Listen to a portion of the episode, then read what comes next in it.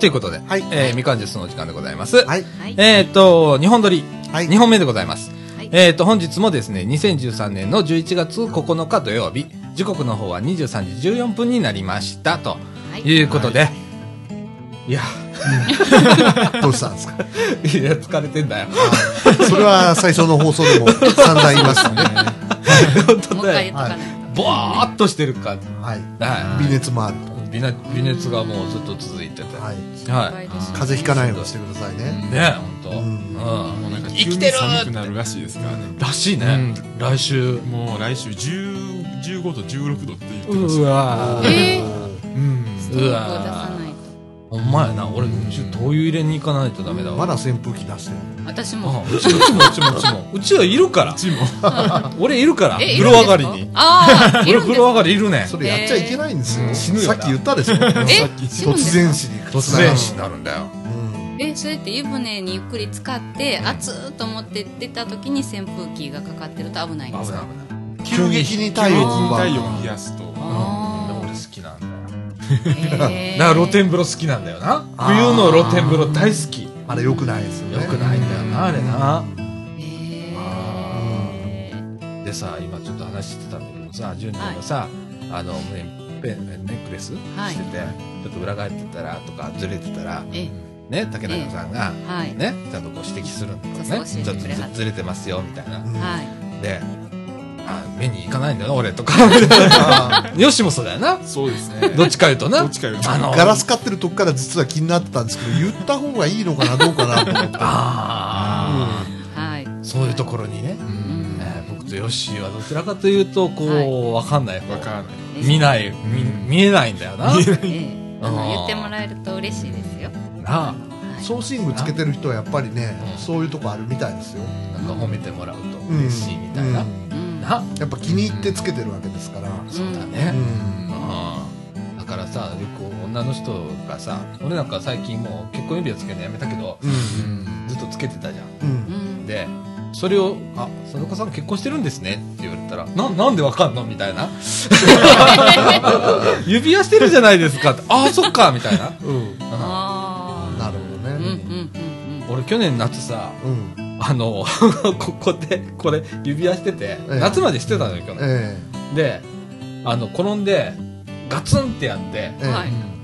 手がおかしくなって、指が。うん。え で、そこからやらなくなって、うちのかみさんももうやめときなってもうしまうわっって、うん。えもう傷だらけだったしう、ん。ほんで、もうあの、一回ちょっと、あれ綺麗にできるんだね。みたいですよ。なんかね、リペアして。らしいですね。うん。いや、私指輪っていうのはし買ったことないですけどね。したこともないですけど。うあんあ、あれはちょっと、かかはいかかったね。ああ、そうですか。単単なる何にも装飾のないやつにしたの？本当のあの、普通のリル。うん。太いやつ？ですかうん別にと太くは普通、普通。普通なんだけど、ね。まあね。そう。うん。まはいあ、あの、はい。ね。3ヶ月分って言うじゃないですか。あさでも3ヶ月分ってさ、人によって違うからね、あれ。あ。ね。うん。ねそうですよね。うちの3ヶ月分って相当なもん買え、え、ないわ。いや買えるでしやっぱり大したことないんだ。ょ。いや、そんな感じでね。あの、全然、あの、やっぱね、うん。あよしもそうだけどさ、俺もそうだけどさ、んあの、女性のね、まあ、身につけてるもんに、こう、目を、こうね、ええ。褒めてあげなきゃ。ね。だからモテないんだよ、俺。悲しいよ。めっちゃ悲しいよ。その無理にねあの褒めてほしいとは思わないんですけどあのでもちょっとこれ、ほ正直に思ったらあのそれその服の色と全然合ってないよとかうん。思った時にうん。言ってくれたらその人のことすごいと思うかもしれない、ああ、そういうところもうん含めて、ええ褒めるだけじゃなくて。なくて、うーわ、俺もう無理だわ。無理だね。えでもデザイナーだから合うか合ってるか合わないか分かるじゃない？そういうのあんまりわからない。そう、あのね、あのデザインもいろいろある。いろいろだよね。そう、なんか俺とんでもないあの配色の時あるもん。自分でこう着てて、はい大阪市内ぐらいまで行ってから気づく時あるもん。あでも私もありで自分で結構分からないんですよね。わかんない、ね。で周りに聞いたりとか。うん、でもそっちがいいって自分が思ってたら「いや合わへんで」って言われたら「えー、また嘘ついてる」とかって 聞いてるくせに。そうそうそう。ちょ、かみさんにあの iPhone でさ、うん。写真バシャッと撮られて、これ見てみって言われてやんか。で、ああやっぱりちゃう、あ、ちゃうな、みたいな。うん似合ってないわ、とかへ言ー。って。あれ自分撮りしてもいいらしいよ。へとか、あと鏡見るとかね。ーうちあのー玄関に鏡置いたの。うんでかい姿見をね。で、俺は見ないんだけど、かみさんはチェックしてるんだけど。うんうんうん。違いますよね。ねやっぱ違うらしい近くで見るのと。うん。うんうん。まあ来る人はね歩き方とか姿勢までねチェックする人いますからね。ら。営業マンだったらこうあの接客業だったら笑笑顔とかね。はいはい。はい。へー。大切。はい。めっちゃ大切。歩き方やろう。研究しようと思ったら家鏡張りの部屋いりますよね。まあまあでもねまあうん。えーっと、まあ、姿勢よく？大体わかるじゃないですか自分です。こう歩いてるのかこう歩いてるのかって。そうそう。俺なんか猫背だからさ、うん。ね。え猫背ですかね？今一生懸命これやって。るから、俺基本こうだから、あすっごい猫背なのよ。へえにゃーっていうぐらい。うんえほんとにゃーすすごいんだよ。それがずっと続いてるからね、仕事ずっと日中座ったままだから。あそうですね。でもね。肩こって当たり前ですよねその姿勢。で首筋から頭まで凝るっていうのがあって、うん。ね。ほんで頭痛くなるんだよね。熱もそのせいじゃないですか肩こり。かもしれない。うん。マッサージうん。とか行きたいんだけどね。あねあなるほどね。あれも結構すんじゃん。うんらしいですね。結構高いんだよ。えなんか90分2000何歩とかあれはダメ？ああわかんない。そんなんあんの ?90 分でえなんか2000なんぼで。なんかよく巷で割引券とか配ってるじゃないですか。あそうリラクゼーションとか。うん。90分で2000なんぼだったら行く。うんとか3000円とか5000円だからしない看板を。5000円になったらちょっと俺の中で低くああもう5000円以内。だからあいけるの？でも4000円は見たことないから3000円か2000円かそれぐらいでえでもずっとそんなんいえ1時間半。でも多分ねあれ初回限定っていうか割引券だけやと思うんですよ。へー。割りそういうそれを割引券出して3000円とか2000円とかはいはいはいはい。体験みたいな。うん。体験でもいいから一回やってみたいな。うん。確かに。ーねうんコリコリだもんね、今腰から。背中から。もへう、カキーンみたいな。僕でもねその年っていうかささらちゃんの年ぐらいまではん。肩こりって分かんなかっえ羨ましいわ。た意味が分かんなかっへた全う然ん。ほんでこうあの四十型っていうか五十型になってうん手が上がんなくなった日いきなり？いきなり。いきなりそっち来たの？うんいきなり来て。であこれが肩こりなんだと思って。ありゃ。手がもう全然上がんない。おー。いろいろですね。いろいろうん。オイオイルね。うん。突然来た、私はもう30ぐらいから来てますから。ああちょっと老化早いね。老眼です。うん。老眼だしね。うん。ちょっとちょっと早いね。早いね。全体的に早いね。うん。ということはやっぱ、長生きしねえんだ俺。気をつけてくださいね。ねえ長生きして早く、だからね、さっきも、さっきって、さっきの後半も言ったけどさ、えあの、編集できる人と。作って、後継者作ったら俺、いつでもコロっていけるじゃん。えこのラジオ部としてはね。うん。そしたら短命に終わるかもしれませんよ。やりがいなくしちゃったら。うん。これなくしちゃったこれを頑張って生きるんだっていうのが。そう俺がいないと、ん。別に俺、これ、生きてないもん。別に俺、ラジオで生きてないから。いやさっき生きてるとか言ってたじゃないですか生きてるはまあ、それ仕事が今忙しいからね。なるほどでもね基本仕事しないとこういうことできないので。はいはいはいは頑張っておりますよ、はい今、ははいい。はい、ということで、はいえっと、今日はですね、えっと、引きこもりをちょっと取り上げたいと思います。はいえっと、全般的にもうそんな感じかな。で、後半でちょっと、えっと、茨城お芋スイーツフェアとかね、うんの、えっと、お話とか、えーしていきたいと思います。はいはい。ということで、えっ、と、みかんジュース。この放送は NPO 法人三島コミュニティアクションネットワークみかんの提供でお送りいたします。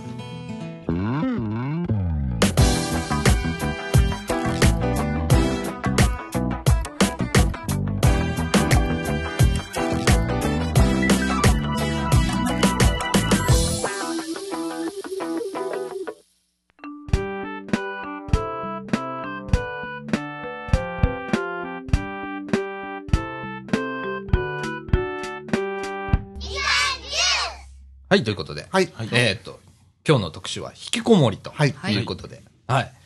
えっと、あんまり自慢することではないんですけれども、はい。僕も引きこもりを 体験者なので、はい。それも結構長いはい。方です。うん。えっと、中学2年はい。ぐらいからうん、パタリと学校行かなくなり、はい。えー、引きこもって家で、うんえープラモデルをずっと作っておりました。はい。で、えー、中3まで、はい。えー引きこもっておりました。はい。っていうう中で、だから、結構なんか、あ多感な時期うんでもあったし、うん。あとまあ受験もあったし、で一応まあ高校は行けました。うんはい。なんとかね、運よく。うん。で、えーっと、まあ学校行ってなかったのよね。うん。本当うん。えーっと、でもなんか家庭教師かなんかつけて勉強したんでしょ？中3のね、うんえーっと、2学期ぐらいにね、うん。えーっと、当時100キロ超えのおっさんがいきなりドンと現れて、力士みたいな人ですね。ある一つやな。はで、その人は結構頭のいい人で、神戸大学首席で入ってい。、はい。えーっと、あもう言う時効だから言ってもいいよね。うん。えーっと、その人、銀行に入りはって、学校。うんで、そこで横領して、うん。で、えーっと、刑務所に入って、ん。出てきて、で、家庭教師みたいなことやってて、うん。で、そういう引きこもりとかのサポートと一緒にやってはって、っていう人がいきなり来たわけ。うん。まあ、それうちの母が、なんかで、こう、探してきたんだと思うんだけど、はい。で、そのおっさんがめっちゃ怖かって。うん。うん。お前銀銀行員やってたの？みたいな。で、結構無法者みたいな感じで。まあ免許持ってないのに原チャリ乗ってくるし、100キロで原チャリ乗ったら、まあ原チャリって3ヶ月ぐらいしか持たないわけ。だかえらしょっちゅう壊れてるわけ。うん。などっかで仕入れてくるんだな、あれな。っていうようなちょっと無法者な人だったよ。その人、バシバシ殴られながら、うん。半年間、ん勉強、中1から、下手したら小6とかそういう勉強から始めて、っていうことをやって、うんうん。で、えーっと、なんとか入れたわけよ。最最低ラインのね。ええ追い上げたわけですね。まあね。すごい。で、まあ一応工業高校行きたかったから、まあコンピューターいじりたかったし、ちょうどその中3の時に友達が、まあパソコン買って、うん。で、それ見た時に、はいこれだって思ったのがきっかけでう、ん。で、それでまあ、あの工業高校、電子科うん。って探して、うんなるべく頭の悪いところ、入れるところって探して、小弱あたりにあってって言ったらもう大体わかると思うけど、そこに入ったのね。当時あの、男子校だったわ。はい。今共学になってるけどね。はい。はい。うん。で、そういう経験もしましたし、うんまあ、こ高校行ってもね、そんなやつがまあまともに高校行くわけもなく、うん。えー、登校拒否を見事に、はい。えー行ってきますって言って、ね、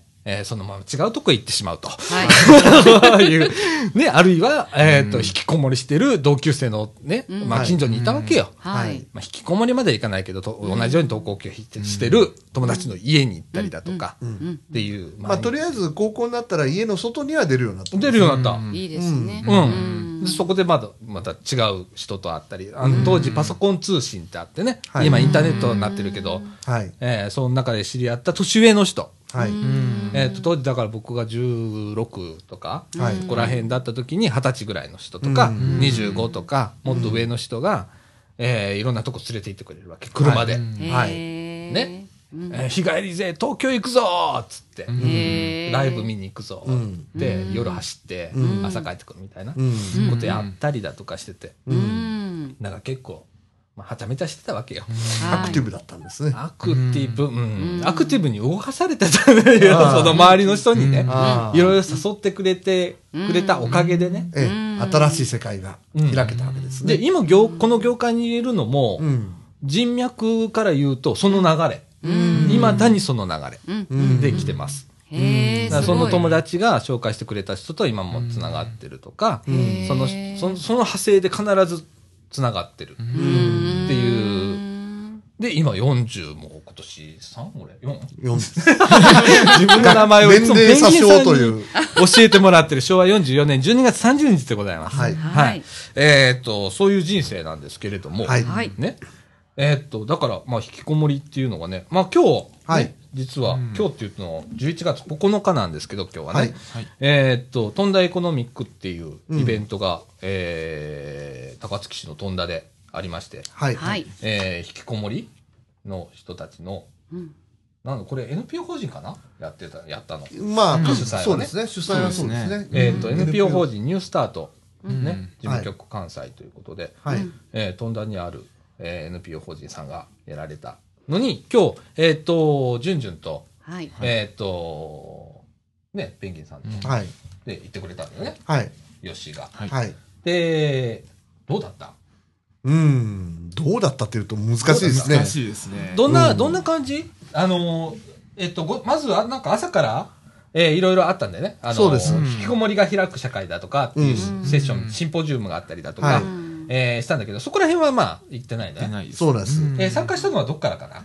あの、2時半からの引きこもりサミットっていうやつですね。はあはあ。で、引きこもりの当事者の方々ですかね。うんが前列に出て、それぞれ、あの、自分の思いを語ったりとか、うんあの、参加者っていうか、あの、見てる人たちとディスカッションしたりとか、うんうん。そういった、あの、行事でしたね。はいうんこれも1時間半ぐらい？はい、1時間半たっぷりやりました。ああ。あまあ、えー男女一応、まあ、あれがあるわけ？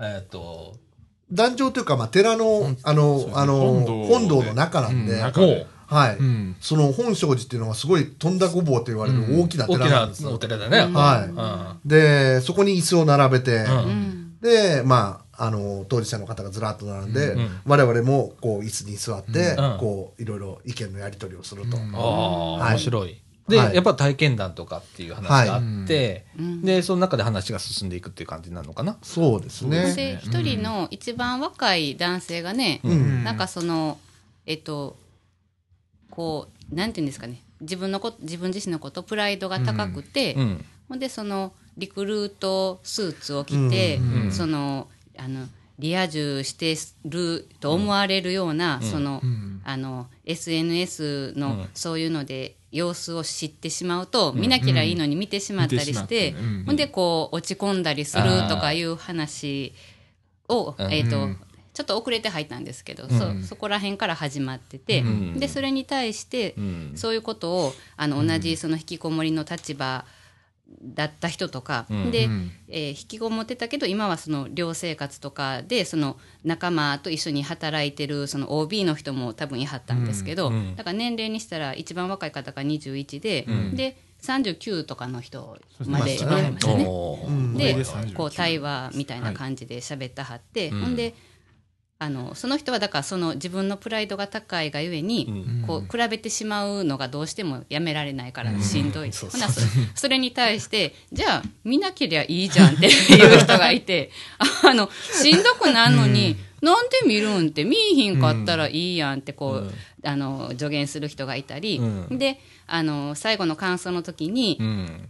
引きこもってた当時の自分の姿を、うん。その彼によって思い出して、あの振り返ることができたって、う。んまああのやっぱと最初の頃はきっとそういう気持ちがみんな強いのかなって思いながら、ほんでちょっとずつちょっとずつそのあのプライドプライド何何やろ。あ自分はこのこれでいいんやみたいなその納得できるところまでがこうしんどいのかなってうん。でもその納得できるかどうかっていうのはその引きこもりに関わらず、まあ私たちでも同じなんですけどね、そのまあ、自分と向き合いながらっていうところはあ一緒なんやなっていうのはうん。すごい感じましたね。なるほどね。はい。ですね。うん。うん。あとはまあビール飲んで鍋ビール飲ん食ってたと。で、里い里芋あ里芋コロッケ。ああ、もうジュンむちゃくちゃ美味しかった。あそう。れうん。はい。もう撤収してる人を片あのきまくってどこに売ってるのか。そうそうそうそう。結局そんなに気に入ったんだ。すご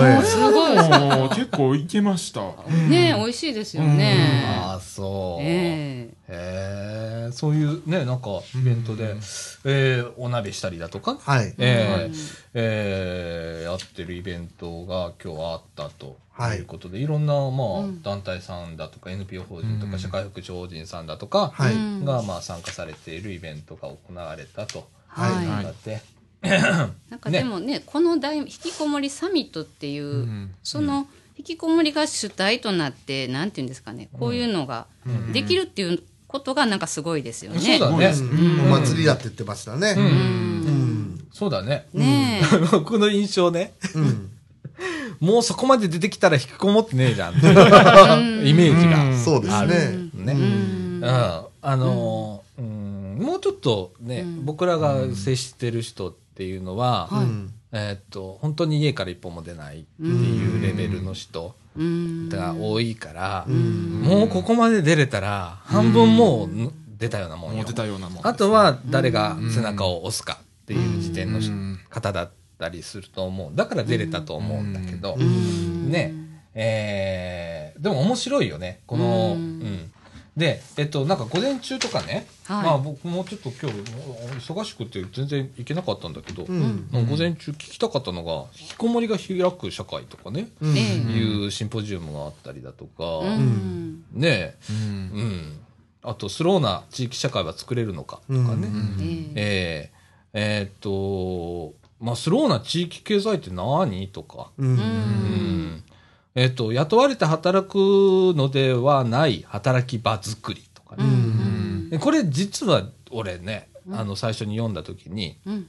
時事がそうなのかなというような気がするのね。うん。うん。あの、うん。スタート地点はゆる、緩やかに。はい。えーまあ、どちらかというと、うん。その、うん、例えば給料もらえてるわけじゃねえじゃん、今、じうん。時事って。そこまではまだ行ってないけれども、その中で、えっ、と、経験を積みながら、うん。えー時事の経営とかっていう経験もそうだし、自分の経験とかもそうだし、うん。っていうのをつぎ込みながら、うん。えー育てていくっていういうことだと思うのね、これってはい。ね。うん。で、僕もそういう感じで作りたかった時事の場っていうのがあって、はい。で、まあいろんな人を引き込んでいくのはそれなんだけど、うん。で、興味がある人、うん。例えばガラスに興味があったりだとか、ん。なんか行き場がないけど何かしたいっていう人が、うん。えーその中で自分の持ってる才能だとか知識をうん。その中に放り込んでいくみたいなうん。場が今時事なのかなって思ってて。ちょっとパンフなんかでもあの共通してるかなとか思うのは、うん。スローな地域経済って何ですかっていうところで、うん。地域内のお金と人の循環を考えるお金の地域内循環、うん。食住近接、うん。えー相互扶助、うん。雇われない働き方で仕事場を作るとか、うん。非営利の経済組織、うん。協同組合 NPO などによる事業活動の発展とかね、うん。共通してる部分はありますね。もろだよね。だから、うん。今、ラジオ部でやってることっていうのが、ん。まあ、このスローな地域経済っていうのはもろに入っ関わってくる中で、うん。ええ。ーっと、うんそこに、ごめんな、また現実論になっちゃう。けど、ごめんな。やっぱり最後に、えー生活をしなきゃいけないっていう中で、うん。えーまあ僕はね、うん。えー最終的にはジジさんはうん。商店街に返したいと、うん。そこがまあゴール地点かなと。で、ゴールができたら次また僕は違う事業を探すし、うん。作るかもしれないしっていうことをぐるぐる多分やってるんだろうと思うの。はい。で、ずっと自治がここにあっちゃいけないと思ってるし、うん。それ発展がないからね、それって。うん。で、今度、その、えっ、と、商店街帰るじゃん。うん。だから今度自分たちが何ができるかなっていう、次のステップ行けってやりして、うん。例えば地域に問題がある人いたら受け入れて、うん。で、その中で時事の活動内で、うん。えーその、自分らが食べていける上で、うん。えーまた支援ができたりだとかっていう仕組み作りっていうことができるんじゃないかなって、僕はすごく発展的にそれ考えてて、はい。うん、だからそれがすごいここにマッチするのかなと思いながら、はい。えー思っててね、うん。えー今これ飛んだ地区でね、そうですね。やられてることなんですけれども、ね。ええうん。まあ、今、こういうことになると思うんだ、結局のところはね。はいあの、うん、自立っていう部分、引きこもりから自立ってめちゃくちゃこうステップがあって、うん。まず、えー引きこもりから一歩殻を向いて外へ出るっていうことがどれだけ困難なことか勇気のいることかだとか、うんえーあるわけなんですわ。うんうんもう、言ったらね、外に出なければもうそれでもうこれで一生終わっちゃうのかなと思ってる。うん引きこもってる間はね、ん先が見れないわけ。見えないですうね。ん。で、どうしていいんだろうって。うんで、そっから、えー何を、うん、どこに、いつの時点で何に気づくかみたいなところがね、うん。うん、すごく、そこがまあきっかけなんだけど、うん。うん。それをまあ、個人でなかなか、うん。ね、そうですね。引きこもってる間はなかなかね 前向きな考えにはなれないので、うん。じゃあ第三者が入ってて、あーこんなことして遊んでみないとか、うん。えーこんなことやってみないっていうアイテムをどれだけ持ってるかっていうところに、うん。えーミカみたいな NPO っていうのが、うん。まあ、いるのか立ち位置としてえーいるのかなって、その中でまあうちはラジオ部がうん。主体的になんか、うん。ね半分遊びながらやってるみたいな感じで、うん。うん、気軽に来れる場所っていうのを作ってるんだけど、はい。うん。うん。あの引きこもりは本当に辛いんだよね。うん。でえー今日そのシンポジウムで配られたのかな、ね、資料の中で、はい。支援と名詞系っていう資料がありまして、はい。でその中で引きこもりをめぐる診断名って書いててちょっと僕はあれなんだけど気質院っていいんだよね？これ気質院で。ですね。ね。はい。臓器としての脳髄の異常とかね、うん。えーもうなんか自閉症スペックスペクトラム障害とかね、難因おそらく脳だろううつ病とか統合失調症などとか、うん。心因こ、えー多分心だろう。PTSD など。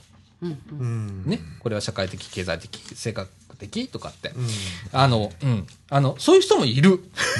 いるけど、え、それを前提に考えちゃいけません。うん。え、まず、か多分これはそれを言ってるんだと思うの。その、それを考えちゃいけませんよっていうことを言ってくれてるんだと思うんだけど、多分そうだと思うそうですね。あのー基本的に、あのー引きこもるきっかけって、じゃあ僕が何かに、こう、えー異常を持ってたかってそうじゃなくて、えーただ、あなんか落ち込んで、なんか嫌、嫌になったんだよね。うん。あある日突然ね。うん。で、えまあ家にいて、うん。まあ家に好きなことをしてて、遊んでて、うん。っていうことをやってた。はい。そういう毎日だっただけの話で、ええええ。うん。シンポジウムに出られた方が、うん。質問者が質問が飛んで、うん。そもそも引きこもりになった原因は何ですかっていうことで皆さんが一人ずつ答えるシーンがあったんですけど、ん。みんな同じような答えでしたね。そうそうあのね、わ本当ちょっとしたきっかけなんだよね。うん。僕はね、えっと、えっと、中学入って、進学塾に入ったの。うん。で、そこはすごくクラス分け。で、うん綺麗に成績順にクラス分けしていくわけ。ん。で S から始まって S1、S2、S3、うん。A1、A2、A3、うん。B1、B2、B3 ってあって、うん。で、僕 S クラスにいたの最初。うん。まあちょっと頭良かったその当時はね。うん。ええ。でも、そっからどんどん落ちていった。見事に。転げ落ちていったわけ。うん。でも学校ではそんなにできないわけじゃないんだよ。うんあの、先々授業をやっていく塾だから、うん。学校よりね。うん。なんだけど、そこで転げ落ちていって、どんどん嫌になっていったわけ。うん。で、心がすさんでいったわけ。あ、ん。俺ってこのまま落ちていくんだ、みたいな。うん。だってすごい S から A に落ちて、A から B に落ちたんだから、その間に何段階もある中、見事に転げ落ちていって、それが週単位でも、あの、テストがあって、すごく厳しい塾だって。で、それが嫌になった。もう勉強嫌とかって思って。もともと勉強あん。まり好きじゃなかったし、っていうのがあって、だからもう人によってね、本当にあの、些細なことで引きこもりって、あの、なっちゃう。ね。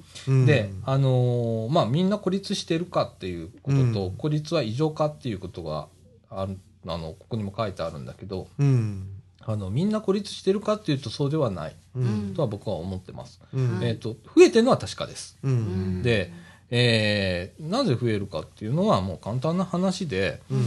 あの、本当に近所付き合いなくなっちゃったっていうのが、まあ、第一義的にあるのかなとか、うん。例えば近所の子供たちが昔だったらワイワイガヤガヤ、うん。えー、と同年代の人間がさ団地とかだったら同じ階段の中に、うん。え5人6人同級生がいて、うん。でそこそいつがなんかこいつが病んでるなと思ったらなんとかしようとかっていうのがなんか次女みたいな共助の中であったんだけど、そういう世の中でもなくなって、ね、今子供も減ってるし、じゃあ、ね、同じ建物の中に同級生が何人いるかってそういないとか、うん。ね、世の中で、な、なんとなく孤立していくっていうのが増えてきてるのは、あの、確かだと思うう。うんん。で、孤立は異常かって僕は全然異常だと思わない。うんなんだよね。うん。で、まあ、あの、うん、難しいんだよね、これね。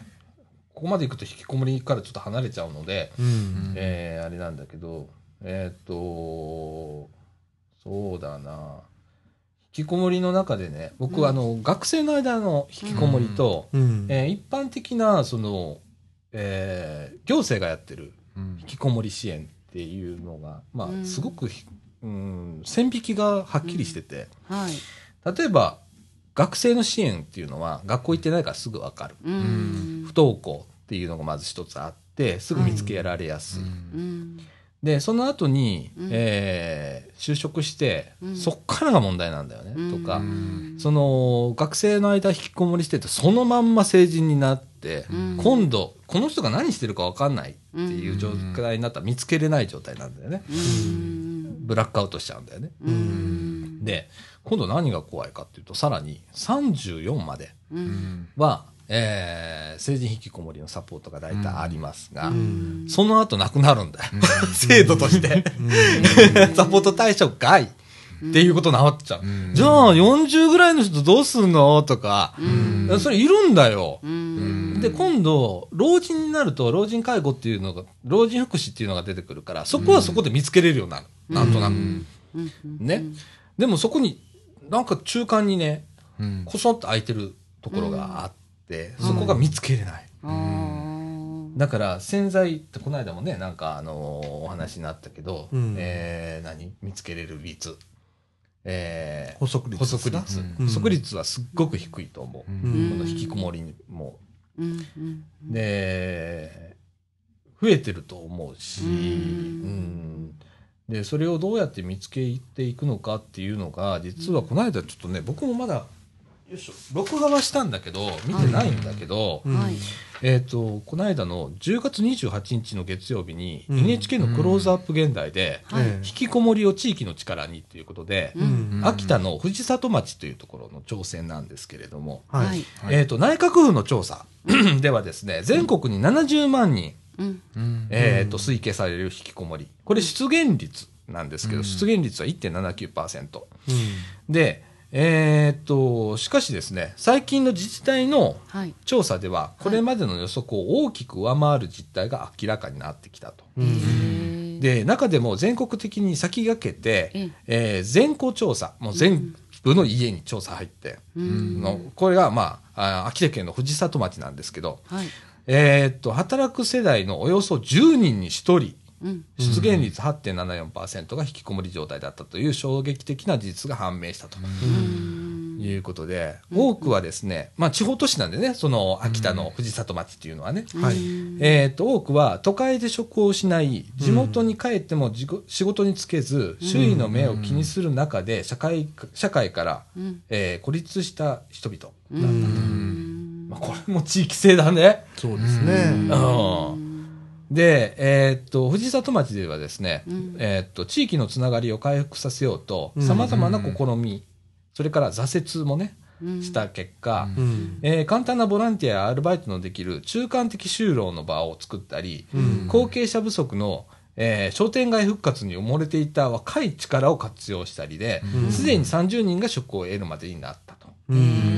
っていうことをこのクローズアップ現代、えーうん NHK さん取り上げてて、うん。えー僕もちょっとまだ見てないんだけど暇がないので、うん。うん。だからあのー各地でそういう取り組みが今、うん。されようとしてるところで、まだまだなんだけどね、うん。あの、だから僕は制度っていうのがあまり好きじゃないっていうのがここで、うん。あの、制度でやっちゃうと、うん。本当にこう34で支援がなくなったりだとか、あじゃあどうすんの？って言ったらやっぱりこう、自分たちが動かないとダメなのかな？ここの藤里町もそうなんだけど、うん地域がまあ動いてる。っていうので、まあ、うんで、ここでもそうだけど、まあ、はみかんっていう NPO 法人があって、自画自賛するわけじゃないけれども、はい。その中で、まあ、ラジオ部っていうのがあって、うんうんじゃあそのラジオ部がうん単なるラジオをするんじゃなくって、うんその中で二次的に何ができるかっていうことを考えたら、うん。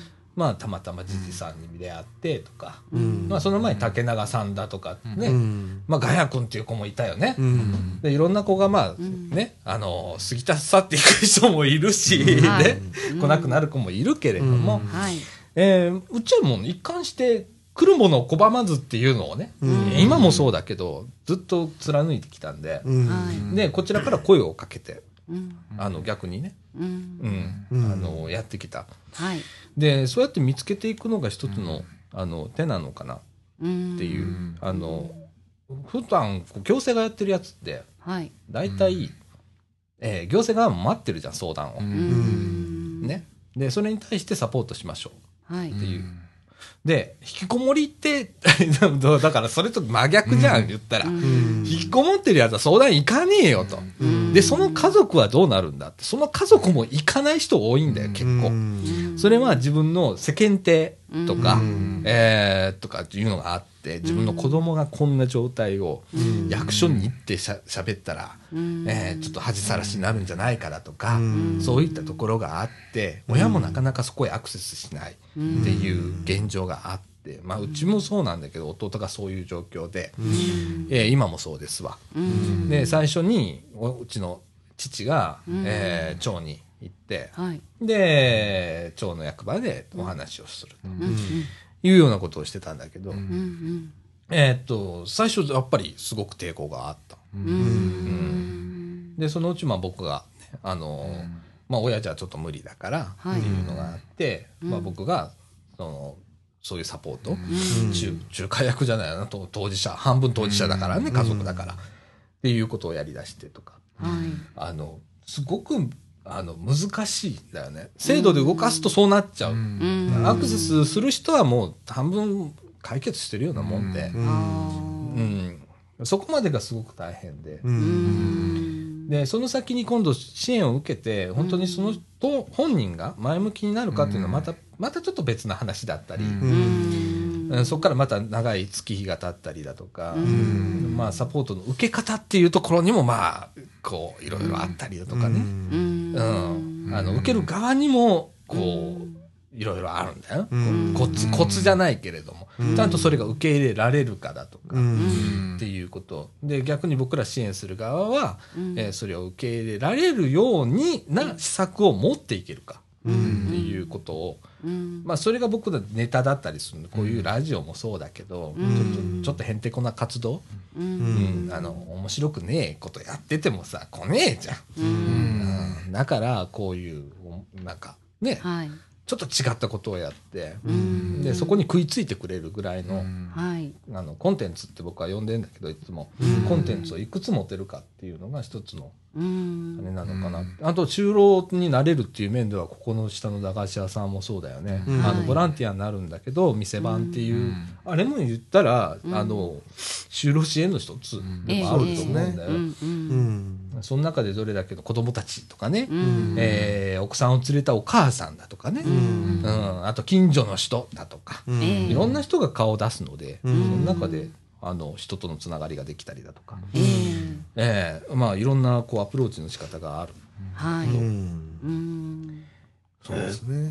難しいんだ。めちゃくちゃあの人からね、あの、どう見られるかってめちゃくちゃ気になるんだよな。うん、もう親もそうだし、当事者もそうだけど。うん。そうですね、うん。なんかあんま気にしない方やと思ってたんですけど実はそうじゃないっていうのを、うん。あのすごいなんか感じてきましたね、あの離婚後特に。うん。でうち、えっと、次男引きこもっててう、ん。でなんていうか、えっと、でも次男にしかできひんことはあるはずやってこう信じながらもこう日々、なんていうか引きこもった生活を、うん。でなんかどう言ったらいいんですかね今はもう認めれるようにはなったんですけど、うん。でも今日何曜日やったとか聞かれたらもうカチンってくるんですよ。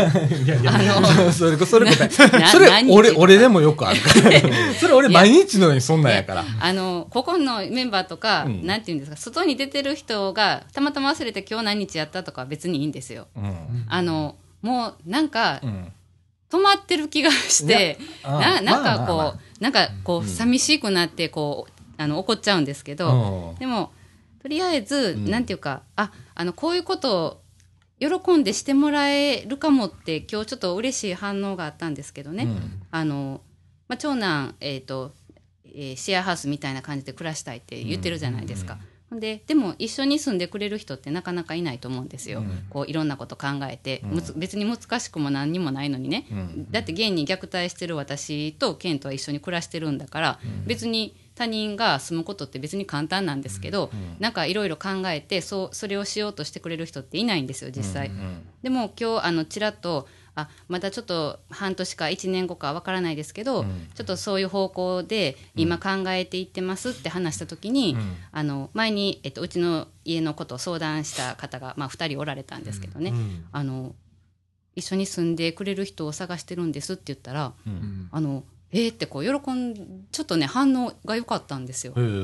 だからお互いに助け合えるっていうところで、うん。もうすぐにそれが通じたから,、うん。私は私でうん。あのケントはその引きこもってる人のうん。役に立てるわけですよ。うん。でその、ひえっと引きこもってる人もケントのために役に立てるわけですよ。うん。なんかあ嬉しいってすぐ通じたのがうん。で余計に嬉しかったし、うん。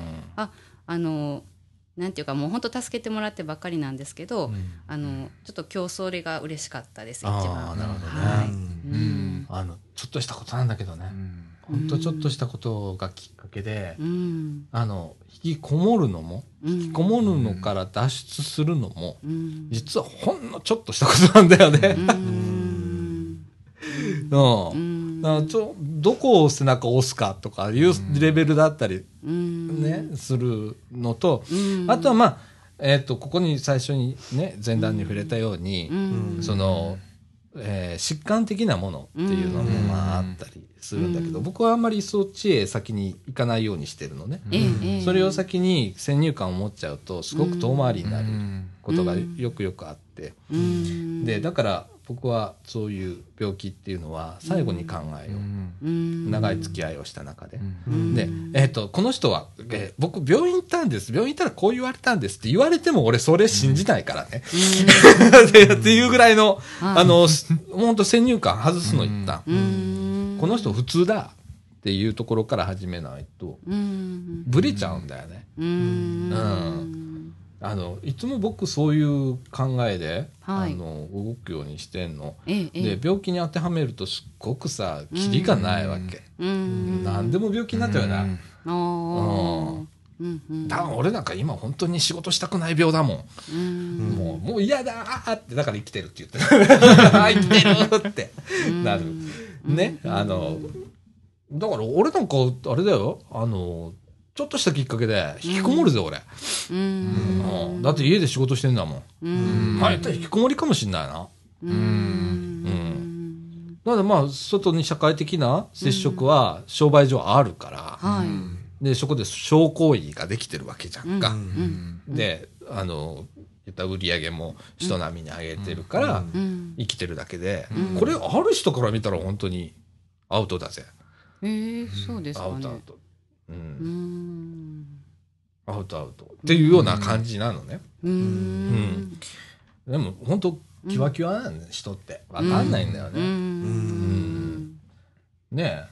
うねん。うんだからまあ、僕らは僕らでできる形で、こういうあのね、こ今日の飛んだの取り組みとか、はいえーもうそうですけれども、うんえー今、引きこもりっていうのがね、はいえーっと、どんどんこう、地道に、うんえー民間がこう、活動するようになってきて、うん。えー新しい形の、うん。えーかまあ、なんちゅうの、支援体制みたいな感じとか、はい。あと仕組み作りうん。っていうのを、うん。まあ、みんな切磋琢磨、はい。さっきの、あのーなんだ、秋田県の藤里町じゃないけど、はい。失敗し、挫折しながら、うん。えーこれを繰り返して、うん。か結果が、まあね、うん。えーいろんな、こう、成果物が出てくる。うん。はい。ね。あの、だから僕らも失敗するかもしれないし、いろいろね。うん。その中で、まあ、いろいろ経験を得ながら、はい。次同じ失敗を繰り返さないようにとか、うん。じゃあこれをした方がいいんじゃないのとか、発展的に考えながらはい。続けていかないのきゃいけないのかなと、うん。えーつくづく今思っております。はい。はい。そんな感じでございます。はい。はい。はい。えーっと、43分でございます。うん。えーっと、後半どうする？もうこれ1本で。これ、お芋いけるよな。お芋いけますね。ね、はい。えーっと、じゃあ、えー中川国ではですね、はい。えーっと、ちょっと茨城で、なんか今、また面白いイベントが、あるみたいなのねではい。そちらのご紹介したいと思います。うんはい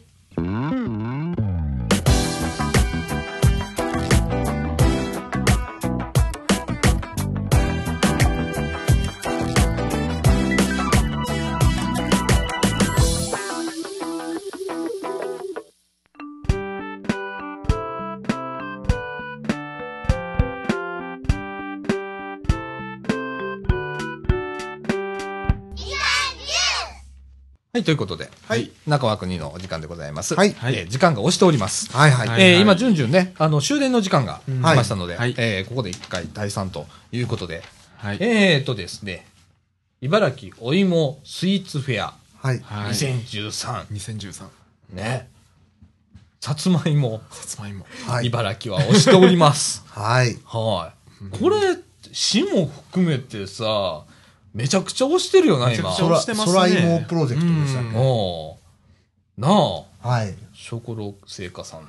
ね、うん。スイーツフェア担当っているぐらい今だもんな。ここに、うん。茨城市、まあ茨城市ですよね。茨城市だね。茨城市のスイートポテトがあるんで、またスイートがってます。えー、MA さんがね、はい。あの、はい。今日スイートポテトをですね、はい。えー差し入れていただきましてありがとうございます。すすっげえいい、いいタイミングだよね。いいタイミングえーあの、非常に私お腹空いております。ねい、ただきあの、茨城お芋スイあの、はい。スイーツフェアもですね、茨城産さつまいも使用うん。ということで、茨城産のさつまいもを利用した、うんえースイーツをですね、うんえーまあ、いろんなお店で、えー扱っているということで、1、2、3、5、6、1、2、3、4、24店舗ですかね。おー24店舗市内ですね。で、えー扱っていると。ドエルさんも。うんおードエルさんもドエルさんも。うん。えっ、と、これ茨城店になるんだけどね。うんえっ、と、さつまいものタルトとかね。ほうほうほううん。あと有名なところ、プチフランスとかね。はいおーえー、空芋のどっさりタルトとか、空芋シフォンとかね。えー、いろいろありますね。どうですか、お味は？美味しいですか、うんうん。ね、エムネさんありがとうございます。うん。うん。とか、あと甘、は、甘すぎず、うん。おうあ、辛、辛すぎずってのはおかしいですけど。なんかちょうどいい感じですうんね。あ、そうなんだ。うん。あとね、あの、和菓子系で言うと、はい風月安南坊っていうところでは、はい。芋、芋蒸し羊羹うーんとかね、あと、寿屋餅店、はい。うん。芋揚げちゃんっていう。ね芋揚げてんですか？どうそうみたいね。ううん。ん。あとは、ティラミス。さつまいも入りティラミス。これは、ボン、え？これは、ボンネージュっていうお店ね。はい。えー、1個320円とかね。いや、あのーいろいろと24店舗出ますと。いうことで、今、Facebook でもありましてね。はい。facebook.com のスラッシュの、えー IBA、えースイーツ2013。はい。えー、facebook.com スラッシュ IBA SWEETS 数字で2013、えーこちらのアドレスの方でですね、えー茨城お芋スイーツフェアの Facebook ページ上がっておるそうです。これですか？これは違うんですか？芋子と芋のスイーツこれなんすかこれ？レポート。なんですか？これ。あ、これもなんかホームページがあるらしくって、ホームページえっ、と、www. 茨城、えー、ハイフン、えー、スイーツフェア .com、えー、こちらの方でですね、11月9日から20、えー、12月1日まで、はい。はい。えー、このホームページ上で、ねひょっとしたらこれを食べ歩いた人のレポートを集めてるのかもしれませんね。そうだね、地元茨城のスイーツをみんなでレビューということで、うん。妹子と妹のスイーツレポートというかでですね、皆様から寄せられたスイーツラリーの対象商品の感想をホームページで掲載しますと。ああはあえー感想を提供していただいた方には抽選でプレゼントが当たるかもとうん。いうことで、あとはですね、11月10日日曜日なんですけれども、はい親子でお芋スイーツということで、はいえーこれ、ローズワムで行われるんですけど、え親子でさつまいもスイーツクッキングというイベントがございまして。はい。えー前回行われたコンテストの最優秀作品、えー、黒ランタン風さつまいもタルトっていうのがあるんですね。えーその、うんその、それにですね、親子で挑戦しますと。まあ、もうちょっともう募集は終わってんだけどね。うん。えーとか、うん、あるそうです。ね。はい。茨城市も頑張ってますね。そうですね。梅花女子大とかね。ああとー、中央卸売市場とかね。はいはい。もちろん、あの、空エモプロジェクトも入っておりますね。はいはい。えー主催は茨城市と。はい。やるね。うん。うん。やるね、茨城市。なんですね。スイーツ。はい。ねこれちょっと仲いいもんね、もうんそうですねう。。ね今ちょうど、ほれ、あの、収穫の時期じゃないですか。はい。はい。なんでね、M 姉さんもこの間から僕何回かね、ね。さつまいもいただいて今日もね、そうですね。また新しい品種の、ああ、そうですか。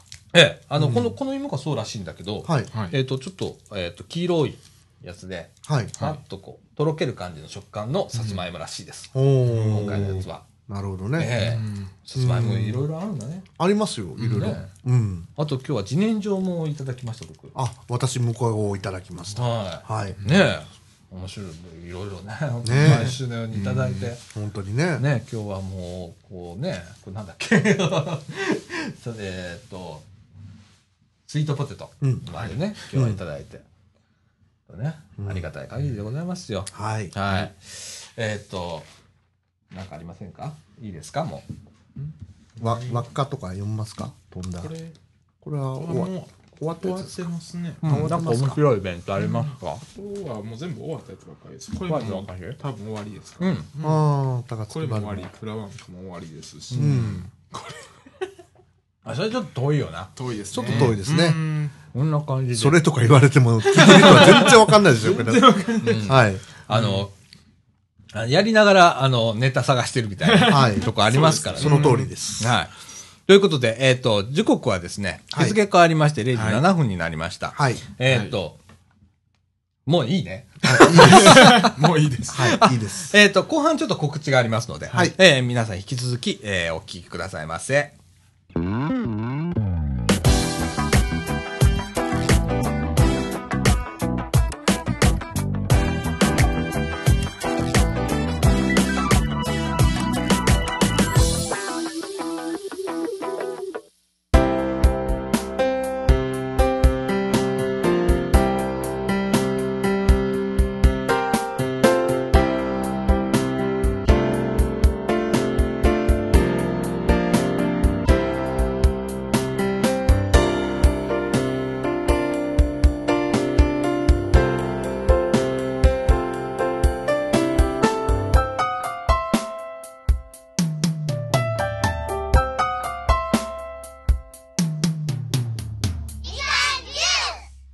ということで、はい。はいエンディングのお時間でございます。はい。えっ、と、スイートポテトを手にしながらいはい喋っておりますが、メインで喋るものをなかなか食べれないんだよね、これね。うんえーどうどうですか？え、美味しい美味しい。ね、ん甘さ甘すぎない控えめですよね。これいいね、うんこれぐらいの甘さがいいね。う。うんん。なんかあの、チーズケーキっぽい。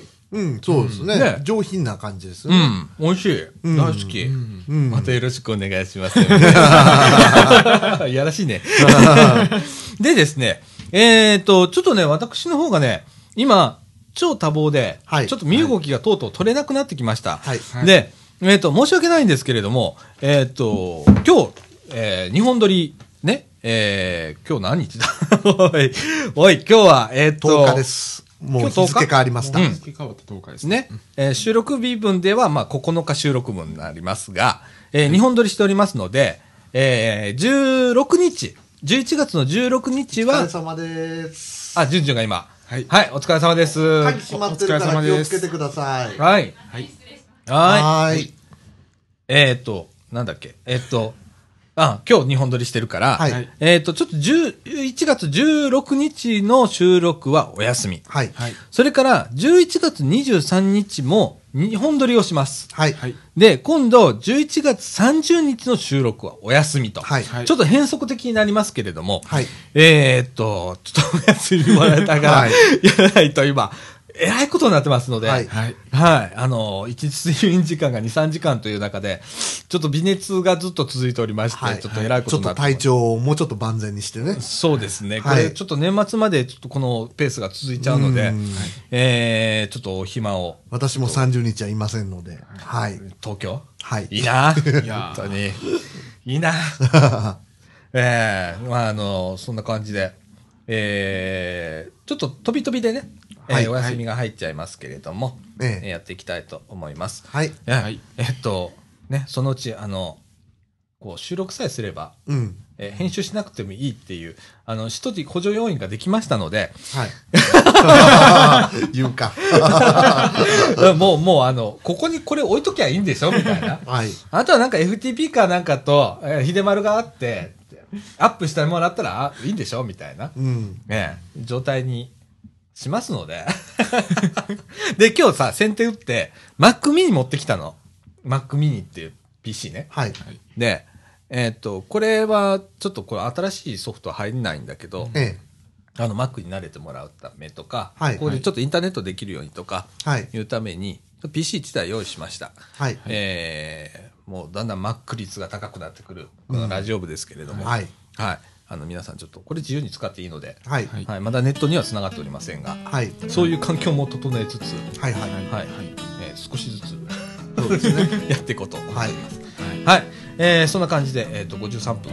はい。はいショート。ショート、ショート。コンパクトにまとまったね。2週分、はい。コンパクトに。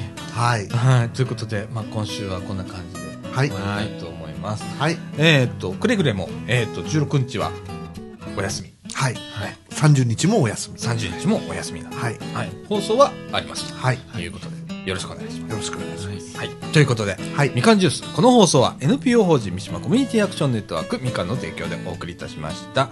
今週のお相手は、さあちゃんこと佐藤みのると、大阪ペンギンこと竹永宏典と、ええっとよしことよえっと吉村でしたはい。ということで、フリートポテトうまいです。じゃあね。さよなら。さよなら